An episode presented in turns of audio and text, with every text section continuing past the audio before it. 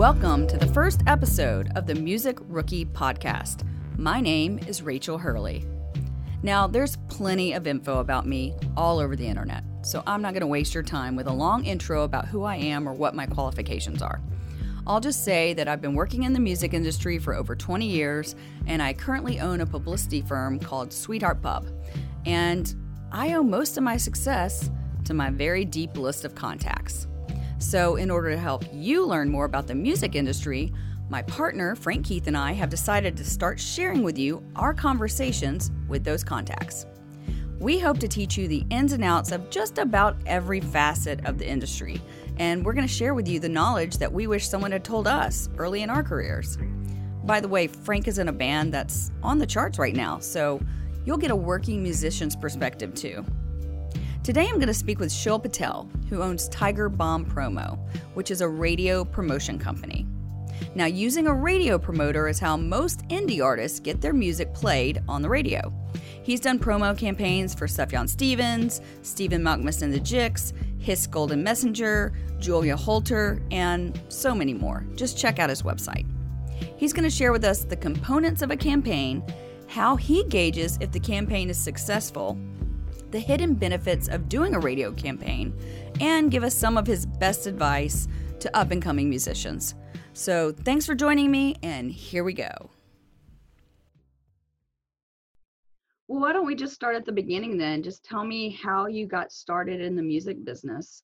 I know I remember you from working at Team Claremont. When I was at Ardent, you worked at Team Claremont, and I think that's how we came to know each other a little bit. But kind of tell us that storyline. How did you get from there to here?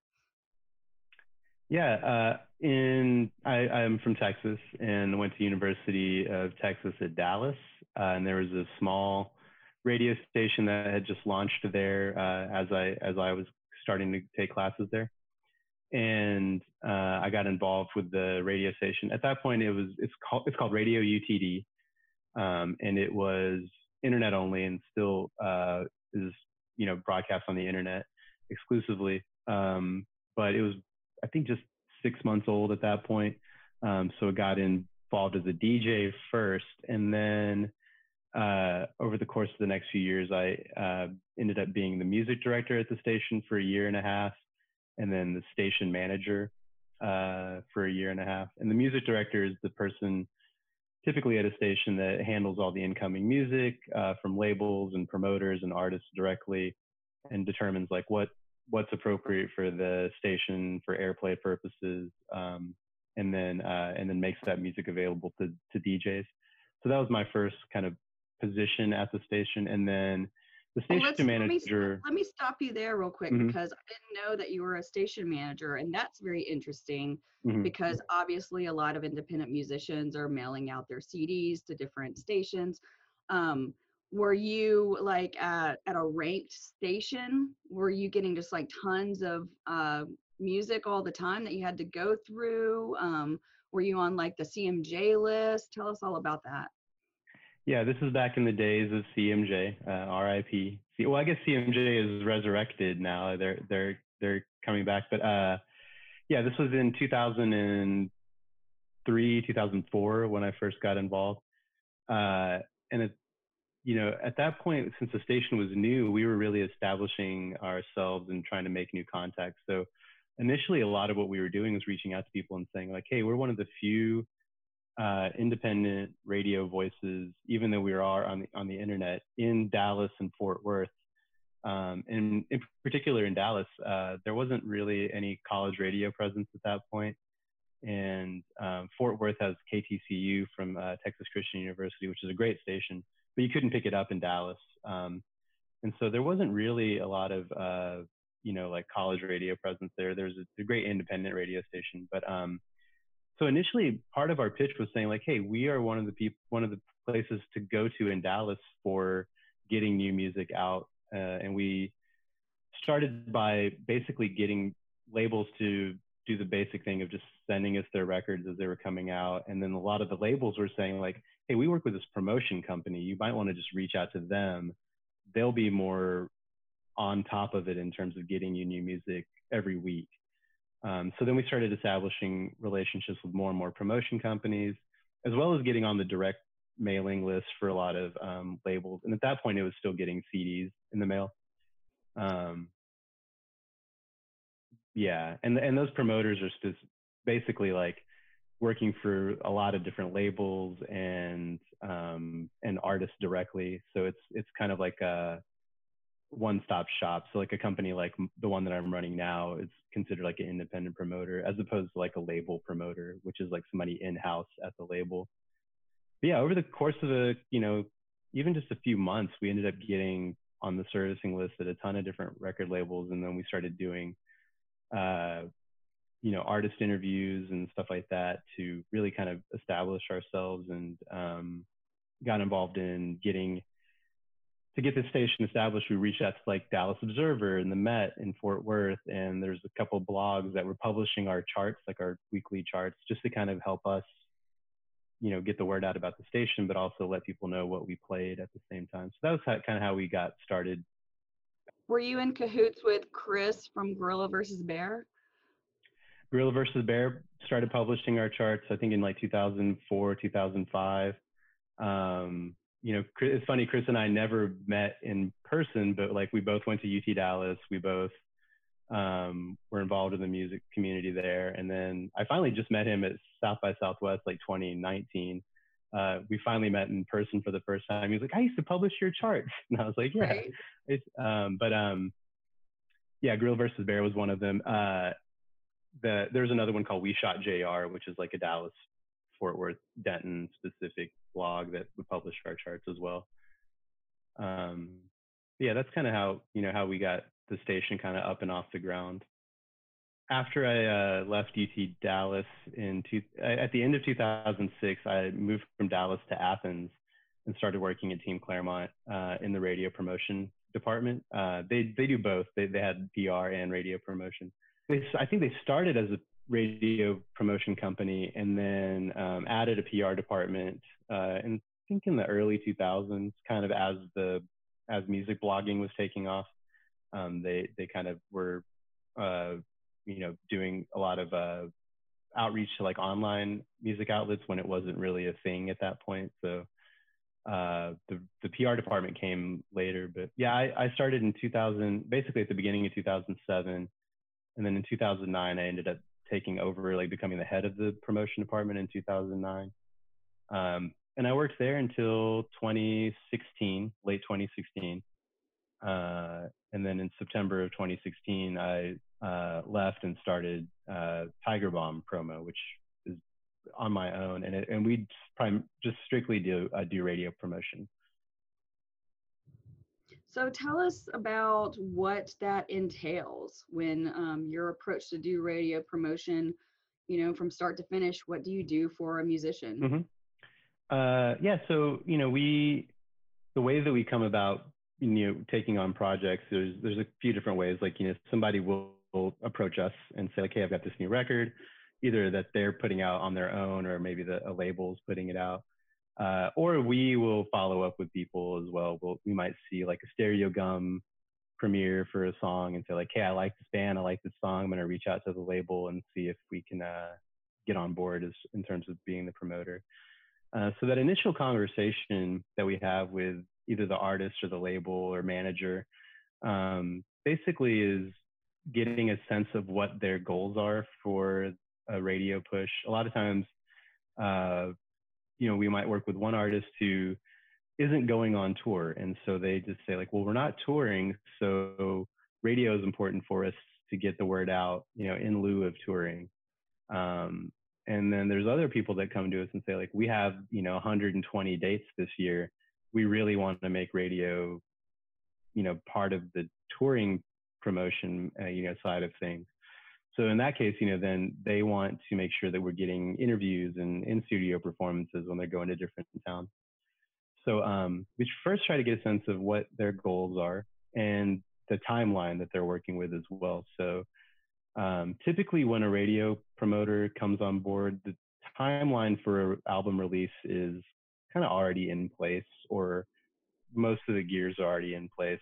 You know, over the past few years, couple years at least, I'm starting to see more and more so like when we are approached, there's usually not just the release date set, but also individual singles and when those are coming out. That's been much more structured over the past couple of years than it ever has been before. And I think that has a lot to do with getting things lined up for DSPs and things like that. But so now we're more aware of like album announce date, when each individual single's coming out, and the release date. And that informs our approach at radio as well.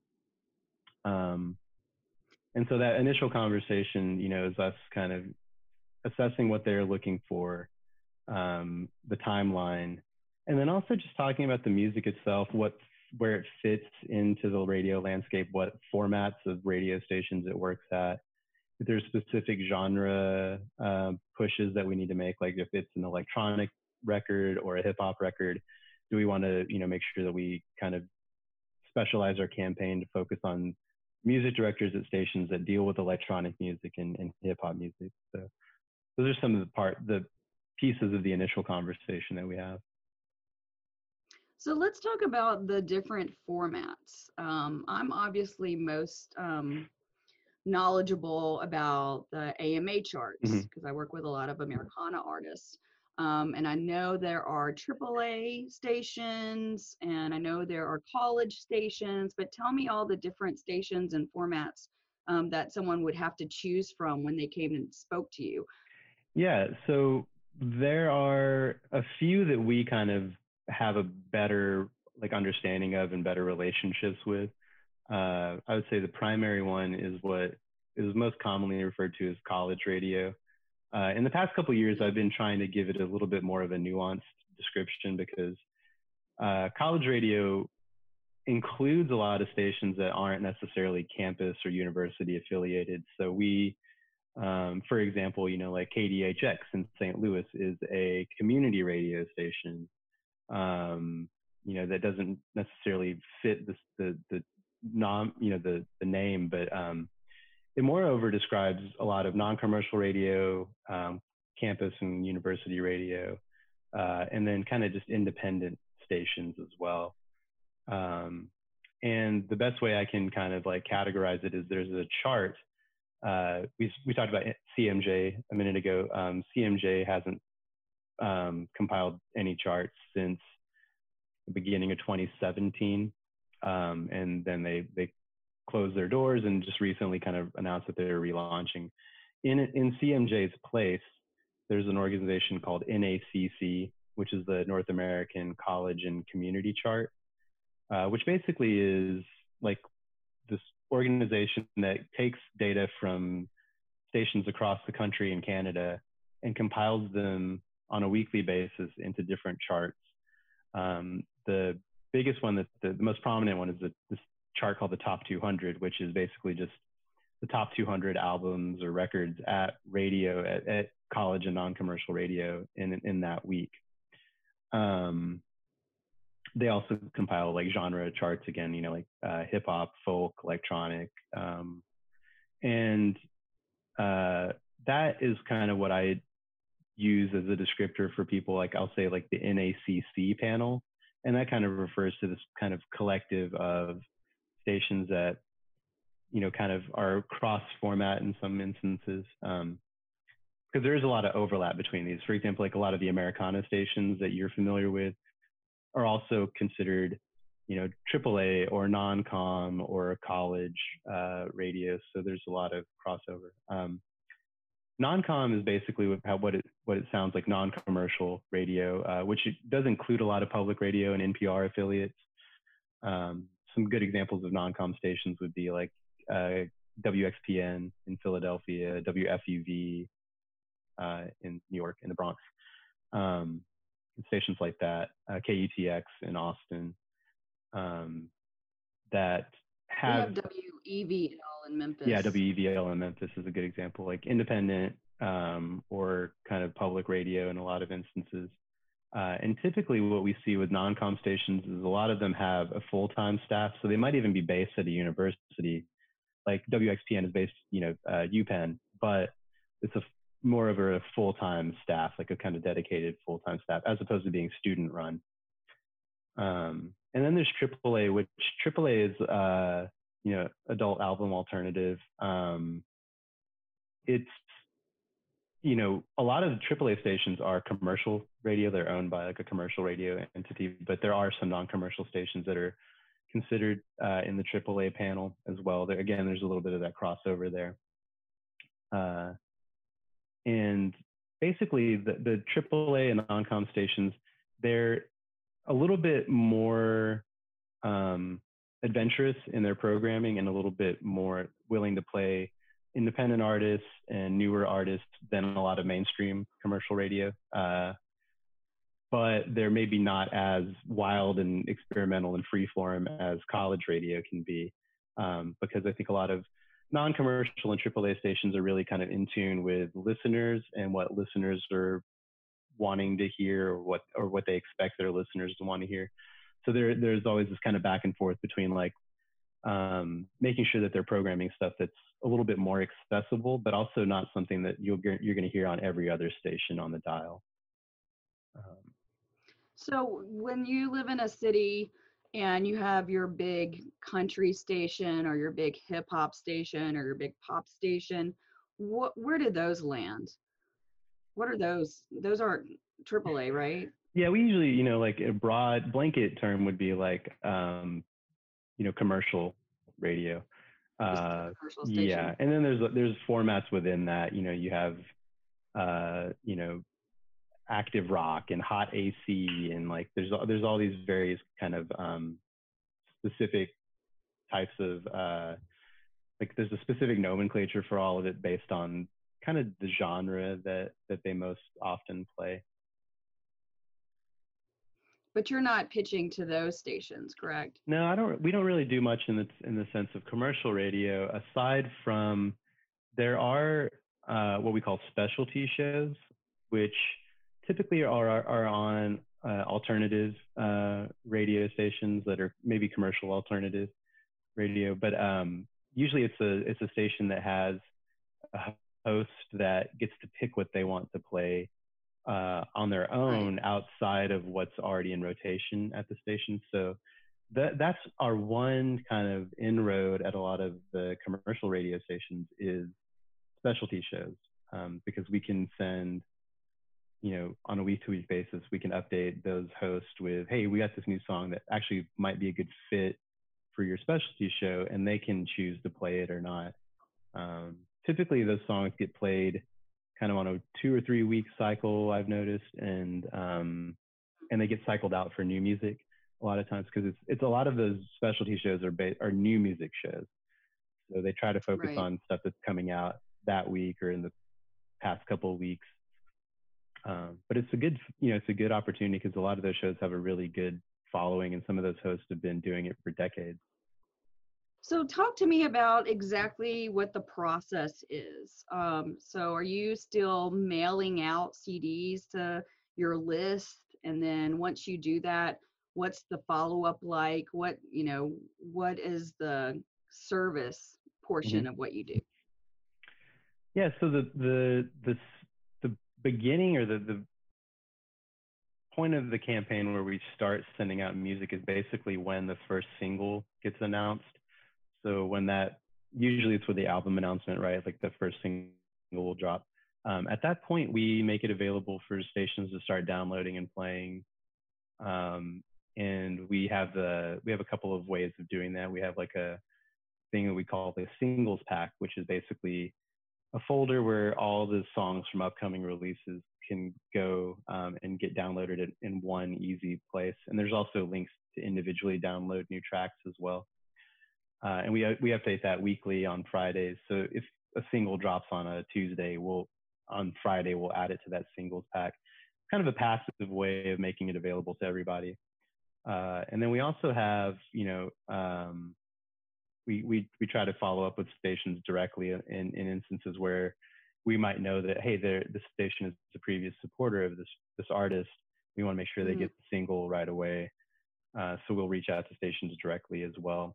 The formats of stations that we work with primarily are album oriented. So a lot of times we want to make the singles available to people early on, but they might not necessarily add them into rotation at that point. They might say like, hey, this is cool, thanks for giving us a heads up. But really when we're closer to release date, that's when we'll probably be able to do something in terms of adding into rotation. So a lot of times we'll get that feedback from people.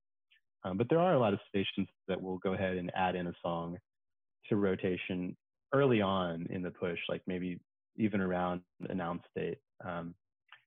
So we'll make singles available as they're coming out in that way.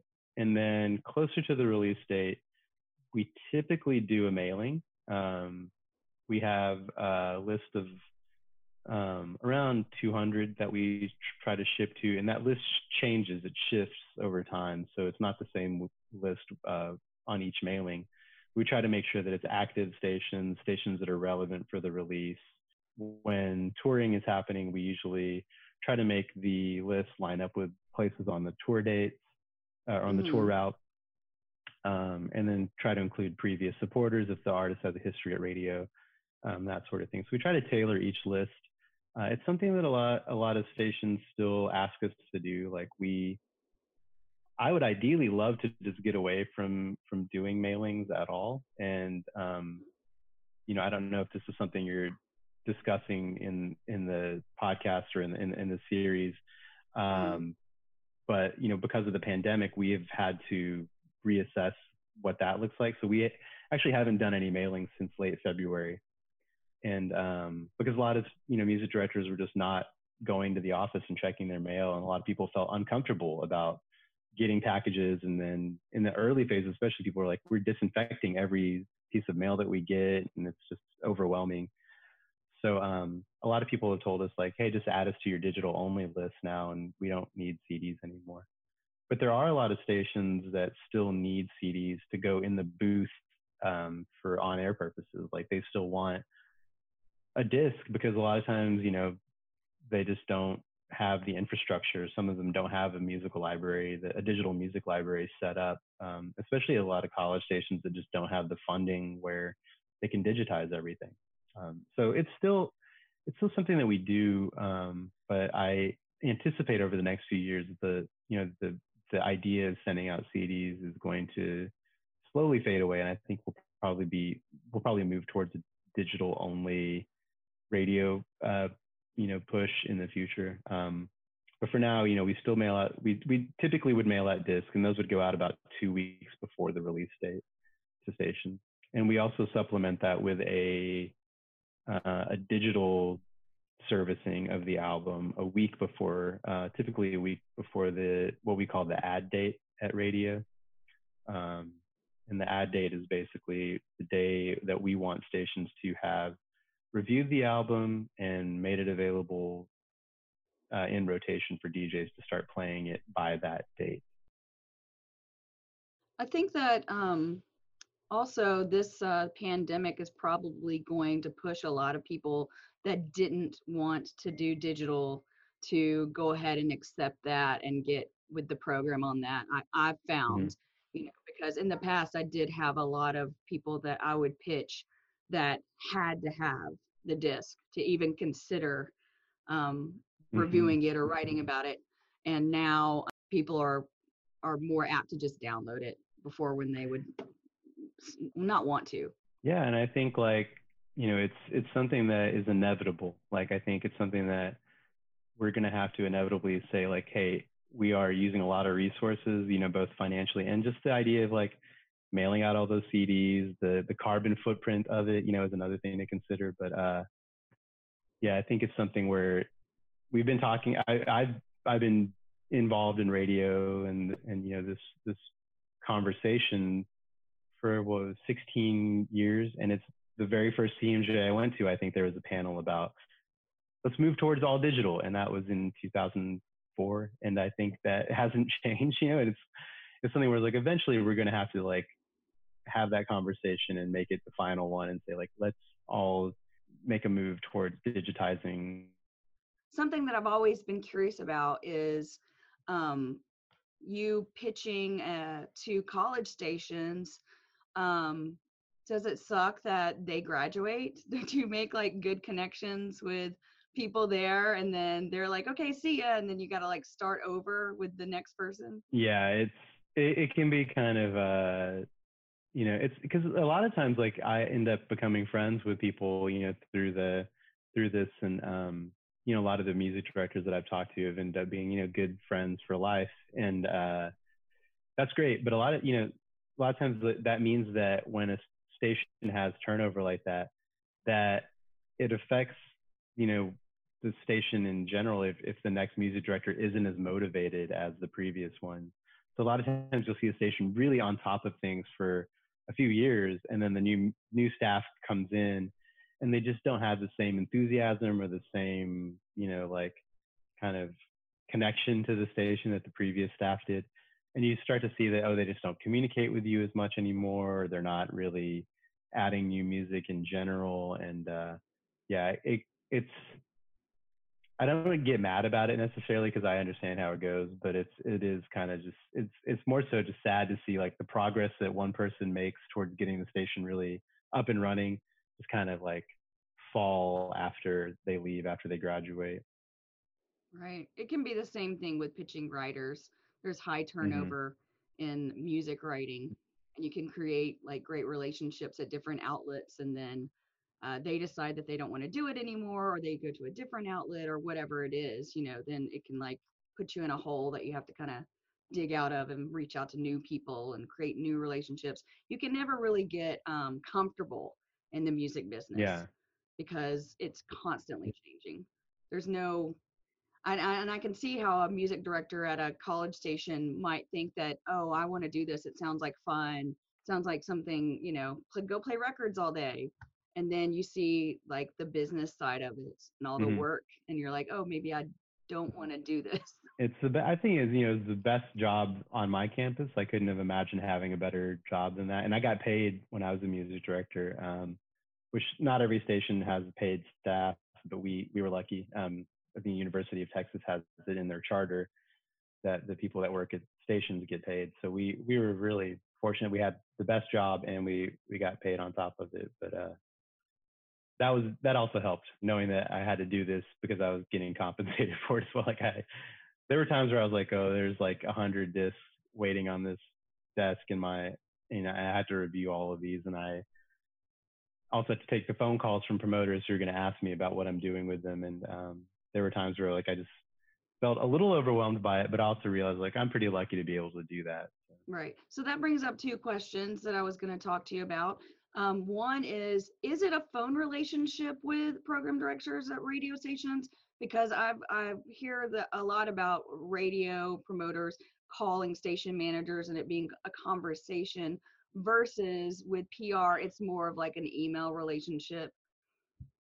When I first started, it was phone calls were the main way of like, you know, really getting someone to pay attention to a record, and weekly calls with people were really important, and it's still, you know, something that is important. It's not, you know, I'll be honest, it's not something that I like do as much as I did when I first started in 2007, but we still have phone calls with stations that are receptive to it, but more and more so people have kind of moved over to doing email tracking, and I think that's fine. It's efficient, you know, but it is nice to get on the phone with somebody and have a kind of more personal connection with them. You know, you can kind of get to know somebody a little bit better, and I think you know, they take it a little bit more seriously when you do that. Right. Well, I try to go to a lot of conferences and panels and showcases, and that's where I do more of my like one-on-one getting to know someone. I think that there's so many pitches that writers get, it would be impossible for them to really talk to all the people that are pitching them. Their inbox is already overwhelming. So I try not to call people, because I know that that's like taking like an extra chunk out of their day, unless I'm like very close with them and we are friends outside of this. Yeah. And I think in the PR world, a lot of writers have, you know, like writing is maybe one of their many jobs. And so they're not just sitting at the desk waiting for publicists to call them. Whereas a lot of music directors make themselves open to that. They'll have office hours that they publish and say like, hey, I'm in the office at this time, give me a call. So they're a little bit more receptive to it as well.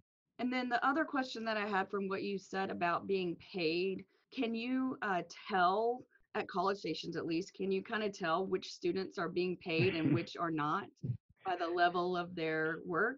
No, I can't really say that, aside from them just telling me like, oh, I get paid for this job, you know, otherwise I don't know. But because there are some people I think that work at stations where they're not compensated that are super motivated and just do it for the love of it and for the pride of like making their station really good.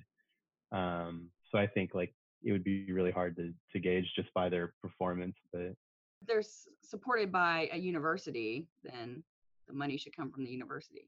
Yeah, it's just something where a lot they're kind of actually paying to be paid, you know.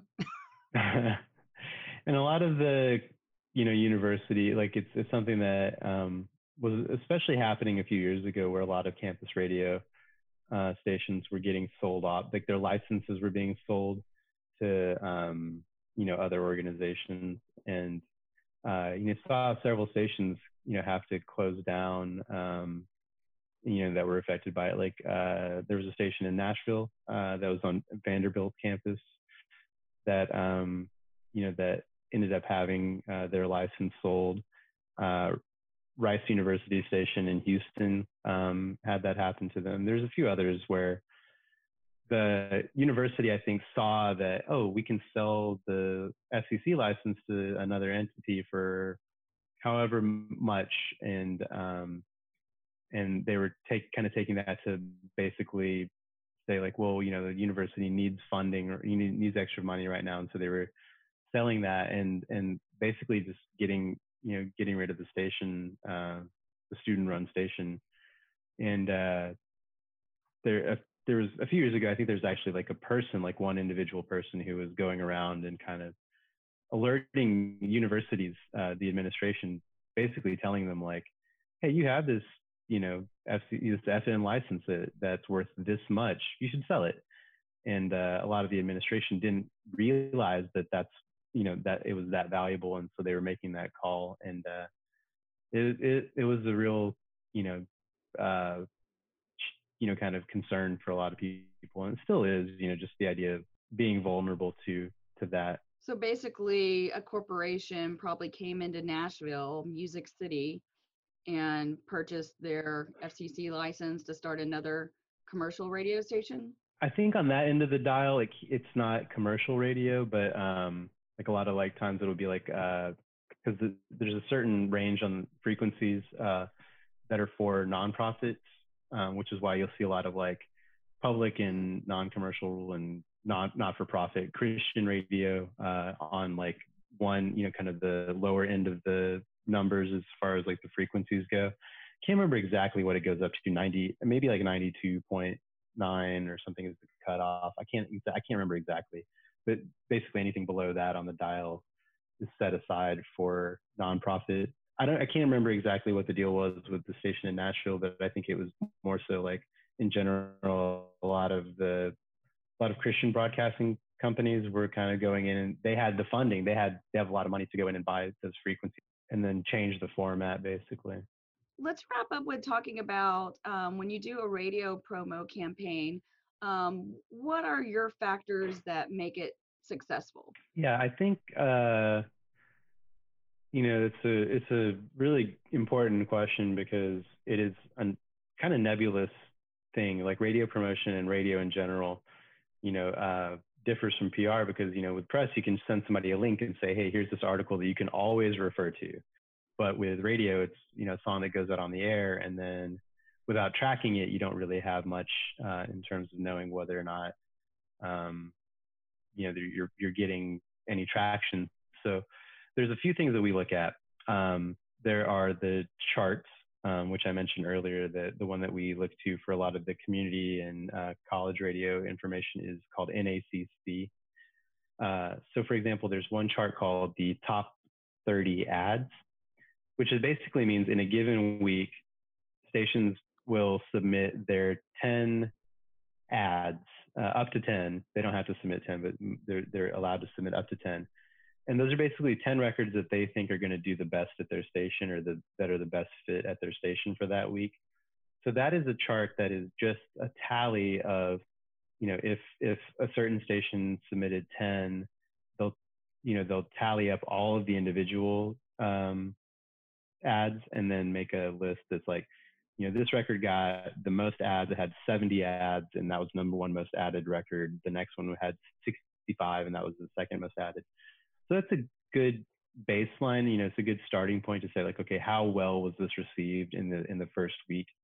It doesn't guarantee airplay, but it's a good indicator of, like, you know, the reception was good, and this makes us believe that we're going to get some good airplay and eventually, you know, get charts from it. So charts, when we talk about charts, that same, you know, NACC also has what's called the top 30 chart that a station can submit. So basically they can plug in the 30 most played records at their individual station that week. And usually number one is the one that gets the most airplay all the way down to 30. And each individual station will submit their chart, and they compile those on Tuesdays. And that is weighted, so that the ads are just a tally, just a straight up tally of how many things are getting played. But the top 30 charts are tallied or are weighted, sorry. And there's like a specific formula they use. So each individual station has a ranking between 1 and 5. And based on a few different factors that actually I'm not even aware of what NACC criteria are for weighting. But I know in general, it's things like listenership, frequency, you know, those sorts of things that give a station a higher weight than somebody who might not have as many listeners, or might not have, you know, they might be a 10-watt station, might not have a big range. 1 through 30 is weighted, and then they compile all of that, and then they put out a top 200 chart every week.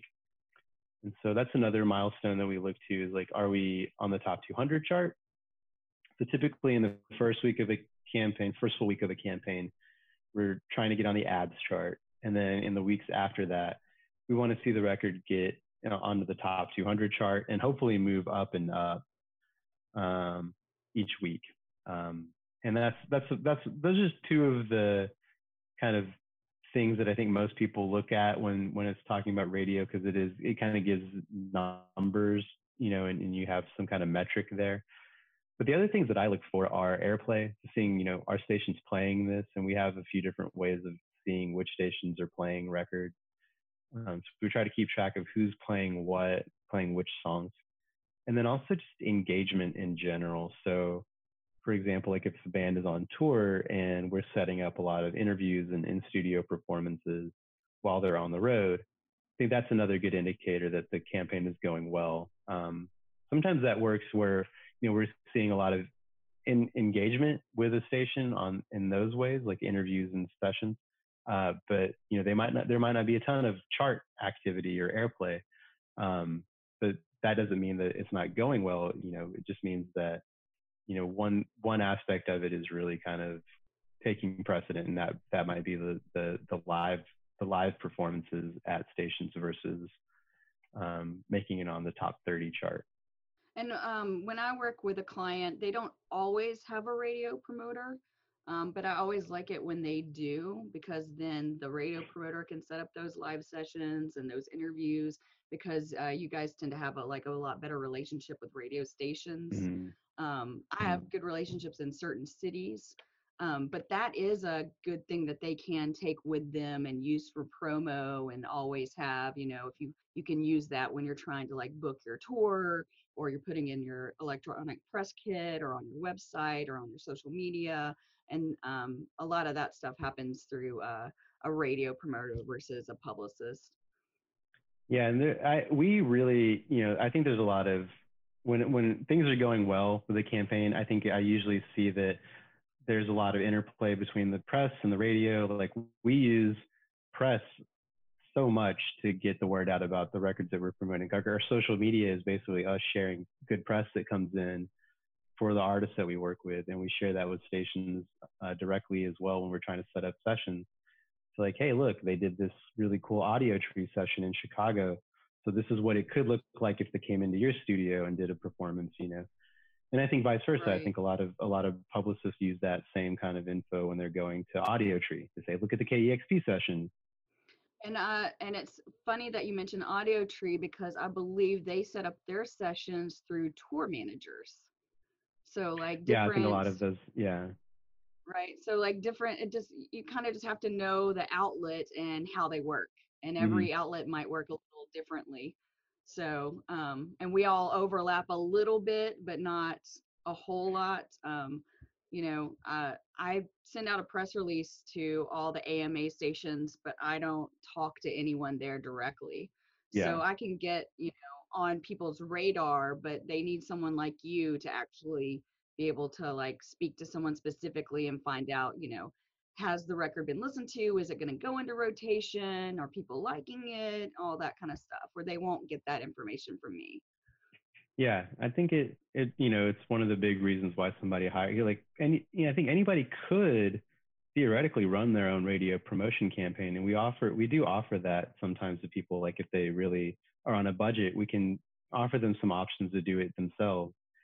But a lot of it comes down to just the relationships that we already have and the name recognition. When they see that it's coming from us, that we vetted it, you know, and that they can say, well, you know, we play a lot of other records that Tiger Bomb sends us, so more likely than not, we'll be more interested in playing this because they know where it's the source that it's coming from. So a lot of times you, as a client, you're kind of hiring a promotion company just to get your foot in the door in terms of name recognition as well. Right.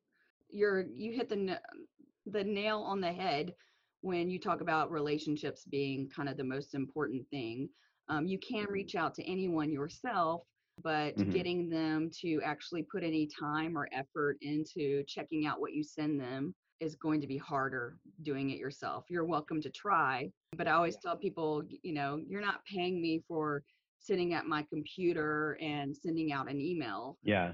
You're paying me for the years that it took to get in the good graces of a writer, or be especially known as someone who represents this type of artist, or, you know, to be able to kind of get past that gatekeeping system. Mm-hmm. Are there any like outlets that you look to that tell you more about the radio business? Like, I mean, for like the music general business, you know, we look at Billboard and those kind of outlets, but is there like one that caters to radio promotion and tells you like the ins and outs of radio? There's a few outlets that kind of have radio specific news and updates. You know, you might see, you know, for, like if a station hires a new GM or something like that, you might see that pop up on Billboard or something like that. But in general, there's some specific places.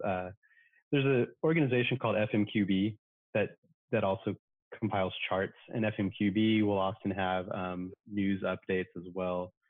And then there's All Access, which also does a lot of updates for the radio specific kind of news as well. And they'll do features on you know, they'll basically pick like staffer at a certain station, or maybe a publicist or something like that.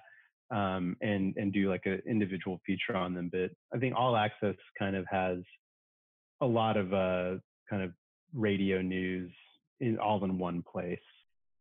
Right. So I'm going to wrap things up with asking you two final questions. Okay. One is there a piece of advice that you give to your clients? You know, there's one thing that I think is kind of a common thread when I'm talking to clients, especially when it's artists that are coming to us directly, like artists that are self-releasing and hiring us. A lot of label people kind of know how this works. But with artists, one thing I like to recommend to them is to take their time and not rush their record release and the plan that they have for it. You know, I think there's definitely an impetus a lot of times. As an artist, you know, you've written these songs over the course, especially if it's your debut record, right? These are songs that you've been writing and working on your entire life up to that point. So this is the culmination of your life's work, and you're ready for people to hear it. You know, you really want people to get it out there. And I think like there's definitely the desire to just put it out And there's nothing stopping anyone from doing that these days, right? You can put out a record, you know, immediately if you want to. But, you know, I usually recommend to people, like, kind of, you know, think about all the different aspects of what goes into releasing a record. What makes the most sense for you in terms of, like, do we want to hire a publicist? Do we want to hire a promoter? And take your time and don't rush it. Like, don't get the masters and then put it up on SoundCloud right away. If your goal is to, you know, get a publicist and get a promoter and do these things that a lot of people do, you know, just take a breath and kind of, you know, do some research, put the feelers out, and try to put together a little bit of a plan that might, you know, might stretch it out 3 or 4 months or 5 months or whatever. But at least that way you're making sure that you've at least looked into it and you know, kind of consider some of the alternatives before just going head first into it. Right. I know I've gotten emails from people before that they made a record and they just released their first single and then nothing happened. Mm-hmm. And then they contact me and they're like, okay, well, we now know that we need press. And I'm like, well, you already released the best song. You know, it's already out there. So there's not much I can do with it now. Yeah. And it's something, you know, I never would, like, you know, people often were like, I messed up. And I'm like, well, you know, these are things that you learn. And it's not, you know, I think a lot of times people consider that there's one right way to do things. And there isn't. And especially now, you know, there's a lot of different ways, and there's a lot of creativity and flexibility in how you release something.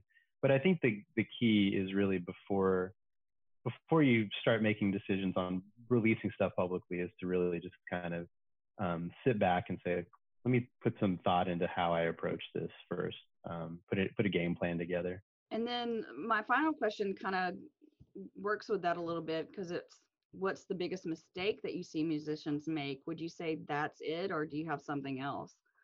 You know, I think, you know, like you said, it does connect with that. And I hesitate to call it a mistake, because I think that also implies that we have everything figured out on the industry side. Like we're doing everything right, which is definitely, you know, not the case. We can see that there's a lot of, there are a lot of changes that need to happen on the industry side as well. So I always hesitate to tell an artist, like, well, you're doing this wrong. But I do urge them to, again, you know, I think take the time to research things. I think the one thing I would say is, like, if you are paying somebody for a service, then take the time to research them, vet that person. Like me, like if you're hiring me to do radio promotion, don't just hire me out of nowhere. Like, you know, take a look at our roster. If you know other artists who have hired me in the past, go to them and say, hey, what was your experience with Tiger Bomb? Was it worthwhile? What are some things I need to be aware of going into this? You can ask people about, you know, you can ask people about how much did you spend on this campaign, and what, you know, like, what are you getting into? Before you pay somebody for services. I think that would probably be the one thing that I would want to, you know, kind of say, like, don't just go into something blindly. There are resources available to make sure that you're partnering up with the right people when it comes to getting your music out there. It's your art. It's something that you're, you know, passionate about. It's something that you put your energy and your soul into, and you know, you want to make sure that the people who are representing you, you know, match your values, represent your values as well. And I think that, and I think you're probably like me, where sometimes we say no. Sometimes we can see that we're not the right person to work with that, whether it's the genre of music or how far along they are with their career, what their expectations are. Mm-hmm. There's a myriad of factors. It's not like hiring a mechanic where you show up and they take the work no matter what it is. We do, like, seek out projects that we think that we are going to be successful at, versus just taking whatever comes through the door. That's very true. So that might mean you need to check out several different people, and then compare what they're offering and, you know, what their style is and all that kind of stuff. That's exactly right. Like, there are specialists, you know, for example, like talking about Americana, for example, you know, there are promoters that are much more well-versed in Americana promotion than I am. And so in some instances, when I hear a record, I'm like, you know, this could get played at college radio, but it really is a good fit for Americana. Then I'll say like, hey, we might not be the best fit, but I'll recommend you to some other people that I know who I think could do a better job for you, and your resources would be more well used for that. Just like, yeah, like taking a car to a mechanic, like if you drive a Mercedes and there's a mechanic that specializes in German motors, it might make sense to just take it there, you know, like, so they really can do the right job. Right. And we want to be successful at our jobs. Like, the last thing I want to do is take on a client that I don't think I'm going to be successful working with, and then have that hanging over me the whole time. Yeah, exactly. So anything else you want to talk about? Anything we didn't hit that you think is important to talk about when you're talking about radio promotion? You know, the only other thing really is, like, you know, there's one other thing that I let people know about when it comes to doing radio promotion, that is kind of unseen in terms of like what you get out of it. And that is that a lot of the people that we're reaching out to, especially like at these college stations, you know, they're just getting kind of started in this process of like kind of figuring out what they want to do in the music industry. So aside from just the airplay and interviews and things like that, a lot of the people that we work with at college radio end up going on to work at record labels and venues and writing about music and, you know, in PR firms. You'll find that a lot of people who are in the music industry got their start because they worked at college radio and kind of fell in love with the idea of like being part of that world. So it's a kind of unseen benefit, I think, in a lot of ways, of getting your music out to this kind of panel of people who are going to be really active and vocal in their community about, you know, the music that they're playing on air and the music that they love. I think that's an important thing to remember as well. Yeah, so you're getting in there while they're young, making some of the strongest connections that they'll have for life, right? Because they're still very enthusiastic about everything. I think so. Yeah, I think, you know, and I've often, you know, had our conversations with artists who have said like, you know, we played at this venue in Philly, and the person who was, you know, in the green room was like, oh, I used to play your record at Drexel, you know, and that kind of thing is, you know, common. It's a small world for sure. Do you know how many records you've done promotion for? I started in 2007, and I have no idea since then, but I know since starting Tiger Bomb, we've roughly promoted around 300, 320 records, something like that, in about 3.5 years. So if someone wanted to hire you, they just go to tigerbomb.com. Tigerbomb. I wish I had tigerbomb.com. I can't afford that URL. But tigerbombpromo.com. Okay. That's where you'll find all the info. Well, thank you, Shil. I really appreciate you coming and talking to me and giving me a lot more insight into radio promo. Oh yeah, it's great to talk to you. Thanks for inviting me, and I like what you're doing. I like this idea a lot. Thank you. And there you have it. Thanks to Shil for taking the time to chat with me and being on our first episode. If you'd like more info on him or his services, go take a look at his website or shoot him an email. Be sure to tell him that you found out about Tiger Bomb on the Music Rookie Podcast. Thanks for listening. If you're interested in more insider information just like this, be sure to check out our weekly newsletter. You can sign up on sweetheartpub.com. And don't forget to subscribe to the podcast to be notified when the next one comes out. If you have a specific question, feel free to tweet me or shoot me an email. I am not hard to find. Now, go do something useful.